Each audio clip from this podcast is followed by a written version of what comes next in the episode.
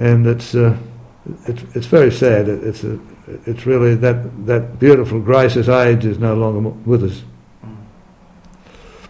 But that was lovely. Working class part of the world, I understand. It, it was patchy. Um, I suppose if you if you took a, a line, Alston Street east, it was upmarket. If you went west, it wasn't. Uh, and really, I think it, um, even though the, current Victoria Street station wasn't there anymore, people would walk to, to, to, the, to, the, to the train to go to work in Fremantle on the wharves or whatever else they would do. but yes, it was certainly working class. Uh, right up to, I think, as I said, probably Aston Street would, would have been the, the boundary. We, we, we could see the river, and some had views of the sea. Mm.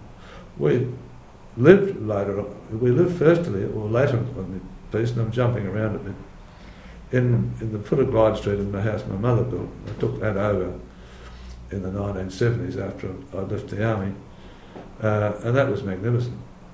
Um, Describe it to us while we're there. Oh, it was a brick two-story house. It was, you know, really very modern in its day, not now, because things overtaken. And it's been rebuilt since then. Somebody's rebuilt on the site, but you, literally you're 20 yards in the water, and it was great. My kids thought it was great when they when we used to visit there prior to the um, me taking the house over.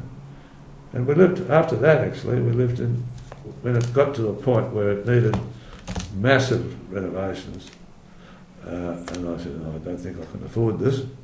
And we sold it and built a house on Aston Street, down in the southern end of Aston Street, where the um, uh, St Hilda's have now built their primary school, but it's in that in that location.